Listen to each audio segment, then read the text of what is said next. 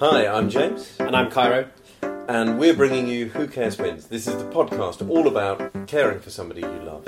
Sharing your stories about some of the amazing work that carers do out there, but also not shying away from some of the darker things. And trying to do it with a bit of a smile on our face because I think sometimes, James, we just have to laugh.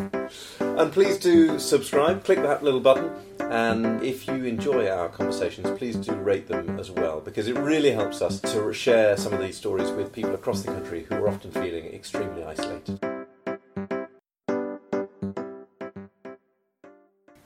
James, we're here for another episode of Who Cares Wins. Yay! It is going very well. I said as we were walking in that we talk about having lots of laughter, but there hasn't been that much laughter so far, James. That's because you're not very funny. I mean, that is the case. That is the It's a case. burden for you, right? But no, it's Um, interesting. I, it's interesting when I, I think when I hear like there are there are definitely those moments in stories where it can, they can get quite when you're in talking to people about their caring roles and it gets quite full on. And Yeah. I know my natural reaction is just to laugh at stuff in probably inappropriate So times. I get that when I interview people because um, because we want this to be you know light-hearted and fun. So I go into it with that mentality, and then somebody describes something awful that's happened, and then I laugh, and then, and then, and then I have to gauge on the person's face whether or not I'm going to have to retrospectively edit the laughter yeah, out. yeah, Um, yeah. Well, I mean, the amount of times I've gone, look, I'm only laughing because otherwise I'd be crying. And when you kind of they're laughing and they're like, that's not funny. Why are you laughing? I'm like, oh please, because it's the only like defense mechanism I have to to get through it. Well, and so I sat down with John and Emily uh, just the other day. Uh, so you know John because I do. he, uh, well, it's complicated to explain how we know John. Um, We work in the same office. Not that complicated, James. no, okay, uh, you've cut, cut through the noise and you've got to the signal there. Um, and and his lovely wife Emily, uh, who I've met a couple of times now, um, and they they now this is this will be a weird one to listen to because they both have I think quite dark senses of humour. Well, I know John does. yeah. and so they they talk about it all of these things in in a slightly surreal uh, way but it, it's really interesting to listen to them if Um, you if you can put up with the quality of the recording this was the first outing for my fancy new microphone and uh, yeah it feels a little bit like a trial period Did you read the instructions, James? i did yes uh, and we were also joined by bella the delightful if flatulent dog okay so here's john and emily I'd say because I'm the one who's got a health condition, you are my carer. But actually, I feel we care equally for each other. I would think you care more for me.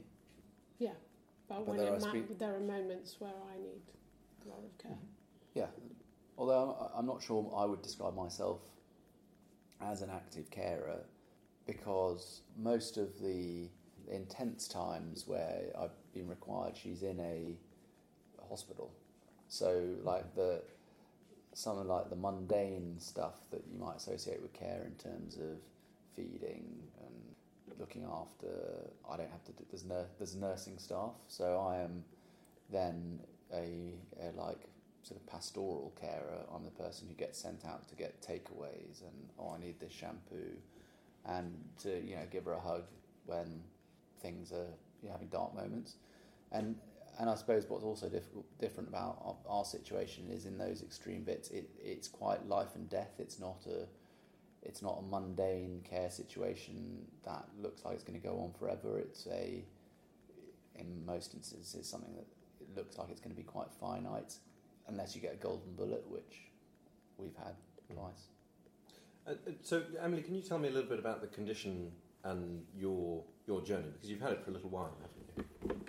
Um, okay, so I've got cystic fibrosis. Um, I was diagnosed at a few months old because I had failure to thrive.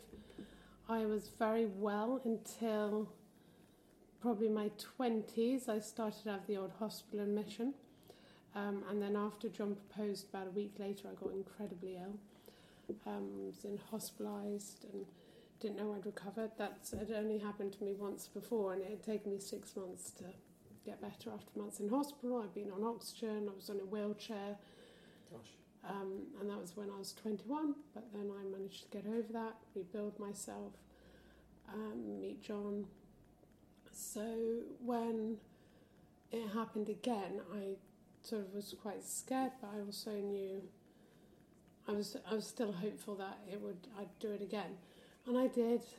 So after that, uh, it was all fine. We lived in Abu Dhabi for several years, and then we came back. Then 2010, I got swine flu. Um, and then things weren't really the same after that. I got ill again in 2000, summer 2011, and then I was in hospital until my transplant in September. No, when was uh, August 2012? So over a year in hospital. But I did have a week out for Christmas and a week out around Easter. A year in hospital. Yeah, one Gosh. one. We think we've had cumulatively in our sort of 10 year marriage about between two and a half and three years of hospital I don't- time. Goodness. I don't think it's that much. Okay, well, oh, mean, certainly over, it's it's over probably two, it's, it's over two years, but it's plenty. What you're saying is that there's um, like there's a bit of it which is you know, periodically peaks in in kind of clinical activity. Yeah. But then I recover, I get Yeah. better. So after my first transplant, I sprung back to life um, and did really well for several years. C- climbed a volcano, got a world record for climbing. And then um, they changed all my drugs at the hospital, and within six months, I was on the transplant list again. Right. Uh, so that was a very, very quick decline, and again, quite a crush when it was only three years, four, three, four years after my first one. So then I had another transplant, and And- again, and this- just this is- slowly climbed back. This is a lung health. transplant, right? Yeah, double lung transplant. So, it's the, So- the, that's not mucking around. That's that's pretty No, big deal. you ha- I mean, lung transplants have the lowest survival rates. I think uh, worldwide survival rates for lung transplant is five years. Gosh. It's worth noting that although she wasn't in hospital as much for that transplant, she was basically that's probably the most care from me required in the run up to that transplant because we rigged up the entire house with oxygen. We were living. I was working in London and Africa. It, the whole thing was a yeah logistical nightmare, and that went on for quite a long time. Yeah, and, for- uh, and then and then the actual Months. transplant itself, as opposed to the first transplant, which was uh, a sort of you've got to have Right. this, otherwise you're dead. This one was a bit more. This, you're going to die, but got a bit more time. It was a bit. It felt a bit more elective. So they have to, they have to do um, a second transplant earlier because it's so much more. It's a another toll on the body, and the chances of survival are probably a bit lower. Um, not the actual operation, but the recovery. Um, so they try and do it when you're not so ill. The first one they can leave right till you're very very close to death. And the second one, um, I ended up in a coma. My heart did stop beating, so I suppose I died but they restarted it. Had stroke, had blood clots in my leg, nearly lost my right leg, in my neck. My arm swelled, swelled up. You, Yeah. uh, you, you, you both just, just in terms of the body language, you're, you both seem seem very relaxed about this, but it, Mm. that must be But- covering up quite a quite a I've- I've been through emotional almost turn. everything you can go through in terms of surgery and I'd just like to take a little bit of a credit. You were asleep during all of that. I was, I was living it. I was living it. yeah, That, yeah, it was pretty I don't- stressful. Um, I don't know. I had a stroke. Yeah, it's quite a funny moment um, after. Um, I mean, she'd been out of it for a long time, and it had been. I mean, there was.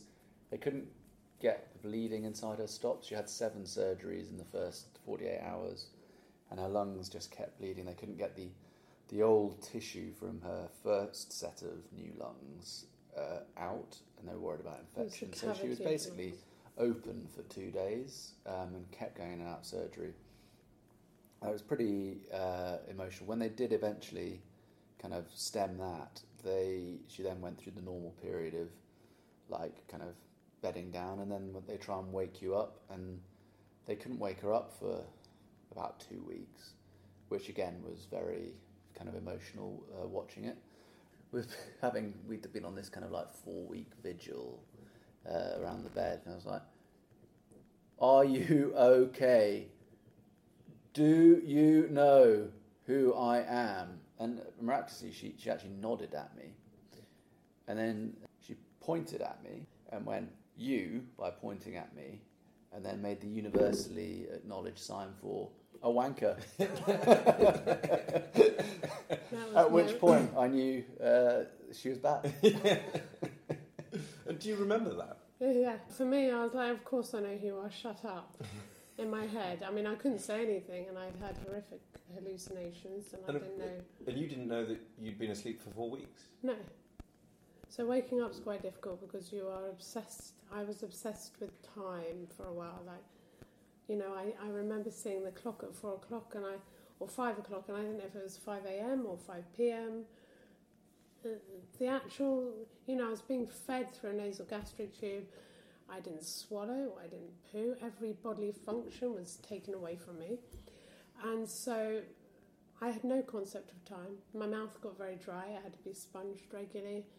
I had to be moved in the bed for bed sores and to be washed and cleaned. I just couldn't believe that I'd missed a month. I kept thinking it was about May and it was actually end of June, beginning of July. John, during that time, did, did you sit by the bed every day? Did you just get on with work, or what? Well, they they, They deliberately they yeah they deliberately limit your visiting hours because otherwise people feel guilt. I'm mm-hmm. sure is a common thing amongst like carers that you need to be there, but actually you don't do anyone any good sitting by a someone in a coma. So they limit you to I think it's four or five hours a day. Your relationship with your in-laws must be quite a, a complex one because presumably that they were particularly protective of, of you, Emily, having known that you had a, a condition when when you were growing up. Yeah, I mean, um, my, to be honest, John is amazing and he cares for me a lot and he would be the person I go to, but there is, it's 50 50 or even slightly more my mother that cares for me. You know, she leaves me to myself, but if I need her, she will drop everything and just, and actually, they said at the hospital that my all my results, I was a lot less stressed. My blood pressure, my heart rate, everything improved when she was in the room. I don't know how we'd have done it if, if she wasn't as good as at it as she is, and if she wasn't. She takes enjoyment uh, to a degree from being able to Helpful. to do that, but Yeah. you can't stop her from being helpful. So thank God for that. But her. she's been my carer since the day I was born. So your mum uh, had a lot of this from her nursing background, and then picked it up when you were born, and, and, and she had And I have lot a about brother with conditions. cystic fibrosis as well. Okay, right. So so actually, she, she's She a bit of an expert She had at two this. of us, yeah. Uh, but nevertheless, John, you that must have been a huge amount to learn and to, to figure out as you as you went along. We sl- I remember very slowly introducing things to John and not trying to overload him with too much information in one go because I always had a backup. I didn't need Mhm. him. You know, if he was in Africa working or doing something, I had another carer. And I think that's really important for, for the carer is to have someone uh, else who can take it on. Yeah. I'm I'm more helpful than proactive. yes, he, he does what he's told rather than proactive. I wonder how important it is for you to feel that you have control over My how carer. people are looking after you. Yes, well, I mean, it's it's my condition, and I want to be looked after how I want. I don't want I want help when I need it, and when I don't want it, probably still want help. No, when I don't want when I don't need it, I don't want it. And um, so it was it was important not to overwhelm John, not just because I was trying to entice him in, but to for him to take it on board. You know, otherwise he wasn't going to remember everything. I still don't remember everything. I still need instruction. I can't do the drugs on my own. We like uh, we haven't shown you her drug box, but like it takes us together twenty minutes to load up her drugs for the week. On your own, thirty minutes. You know, it's uh, that I don't know how all of that works, but it's also worth saying that I think she's a pretty extraordinary case in this respect because there's no doubt in my mind if it wasn't for her, she'd be she wouldn't have survived. She wouldn't have probably got to transplant two, maybe not even transplant one, on the basis of being so obsessed with her own condition and so well educated about it. I mean, in another life, she'd probably end up being a doctor or something like that, which is a kind of family profession. Um, that she often knows more than her doctors do about her own condition. So, as a carer, you've got no chance of being at a sort of level of parity with her in terms Yeah. of expertise. My mother has a chance because she's done it for longer, but you don't. Yeah. But you, well, I think it's important for the patient to remember that the carer is not a mind reader and that you do have to say what you want. Otherwise, how are they ever going to know? And to do things the way you would like them done, because the most frustrating thing is you want your your carers doing what you can't do, so you want them to, them to do it the way you would do it yourself, and they'll do it their way. So it's that can be difficult. You know, even if it's something like making the bed, I want him to make the bed the way I would make the bed, not not the way just throwing the duvet over. Well, one of the things I have picked up from the, the conversations I've had with people is that engaging with medical professionals is one of the hardest. The um, just listening to you guys talk to each other, it's very striking that in in the same breath you're talking about life and death and really profound big issues and also kind of squabbling about um, how to make a bed and some of the really kind of practical things. D- does coping with that breadth of situation put a strain on your relationship, or do you feel like it deepens the relationship? Well, I mean, she's quite annoying sometimes, but that's not normal in marriage, isn't it? Yeah, I, so, I think it's much. I think it's got. It, of course, it deepens the marriage. We've been in a short time through, you know, lots of stuff that hopefully no one else get has to go through, um, and had lots of discussions that you wouldn't need to have in A other relationships. relationship, um, I've certainly, you know, my career has been completely affected by this, and embracing the positives of all of those impacts is is key to kind of getting through. It'd be very easy to get you know, miserable or be negative about the costs, I suppose, of of going through this. But I think we both choose to look at the the opportunities, of which there've been many you know, we still are both aware that there's, you know, big challenges ahead of us. Hopefully, a long way down the line, but so you know, it's all about uh, making the best best of it and really enjoying. Kind of, we don't say no to anything. It's deep- it's strengthened our relationship, but I can I can see how it could go the other way. So you know, people, I've seen it go both ways. Yeah, yeah. But I- but on the whole, most people who go through transplants or cystic fibrosis have really good partners because partners, you know, they're getting into a very difficult partnership in- and they, they're aware of that and that I think it just makes relationships stronger generally from day one but that's not everyone but for the majority definitely it's Yeah. stronger in, So- in conclusion, she's very lucky to have me. And I think we're very lucky because uh, Bella the dog has only farted once in the course of our conversation when it could have been a lot worse. I, that might, I didn't pick up on that. Might have been Um, Emily. Well, thank you both very much. Thank you for sharing all of that and for introducing me to Freddie. Who's blind and uh, deaf. And So we're, he won't have enjoyed we're the his podcast, carers. So I mean, I was I've listened to actually that three times now Wow, because it is good. yeah, I just think it's incredible. That I mean, how much they've been through uh, together, and still like knowing John, I could like listening, I could imagine him smiling together, and that kind of black humor that is so dark and, and laughable because you kind of have to be because the situation was so like so crazy. Like three sets of lungs, like it's, it's unbelievable. You know, and, and she talks about having the stroke and the, the blood clots, and I'm sure that was only you know half of what she actually went through. And to be able to still have a smile on your face or still manage to get through it in a, with such good humour is is incredible. So, uh, it's an interesting thing. Is it is it because you've got things sorted and you're absolutely relaxed about stuff that means you can then laugh about it, or is it that when you're nervous and facing kind of big emotional upheaval and you're talking about death and all of the things that, John and Emily described, that actually the only way to be able to do that and keep yourself rational about it is to be able to laugh about it. Mm, I mean, it's interesting. I don't know how much black humour is culturally very British thing. You know, you Oh, look at Blackadder. Um, we laugh about this kind of stuff largely because we don't really know how else to behave It's around an it. emotionally re- repressed thing. Yeah, yeah. I mean, I'm Um, not accusing John and Emily of being emotionally repressed there. That's, yeah, luckily they're friends. Otherwise, that's that's tough.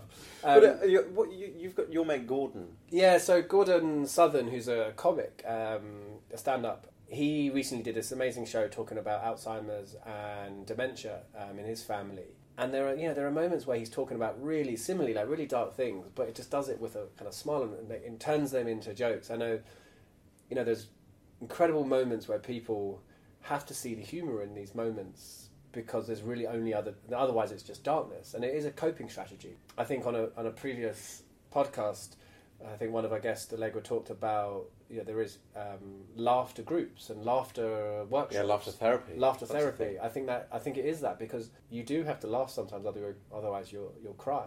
It's funny. I was talking to a couple of carers quite recently, and one of well, this this lady whose husband had dementia, and she was talking about how often her house feels like a prison, and that she has to lock herself into a little toilet and turn the light off because it's the only place she felt safe, and that you know is incredibly dark and sad. But she was laughing at how she had to buy a little nightlight so that she would have a light in the toilet that she could read to while she was stuck in there. And we were laughing about the kind of craziness of this situation. And just beh just below the surface, there's this incredibly difficult, really sad, where somebody feels like they have to lock themselves in the, into the bathroom because they had no other way to escape, and that's incredibly difficult. But the way she told the story with humour was was funny. And it, You know, there's interesting actually something about laughter, as well as opposed to humour, is that laughter is a form of solidarity, right? Mm. Laughter says, "I hear your story and I identify with it, and I'm with you." I mean, I laugh at you quite a lot, to be honest. But no, I take it. I, a fundamentally cold-hearted man. One of the other things I find really interesting about John and Emily is the way they have totally and deliberately used everything that's been going on and approached it as a way to enhance their relationship. Mm. And they, they've been really conscious about that. Yeah, and, and making it stronger. I think when you go through some of that together, it really does. Thick and thin is, is, a, is a kind of too smaller description.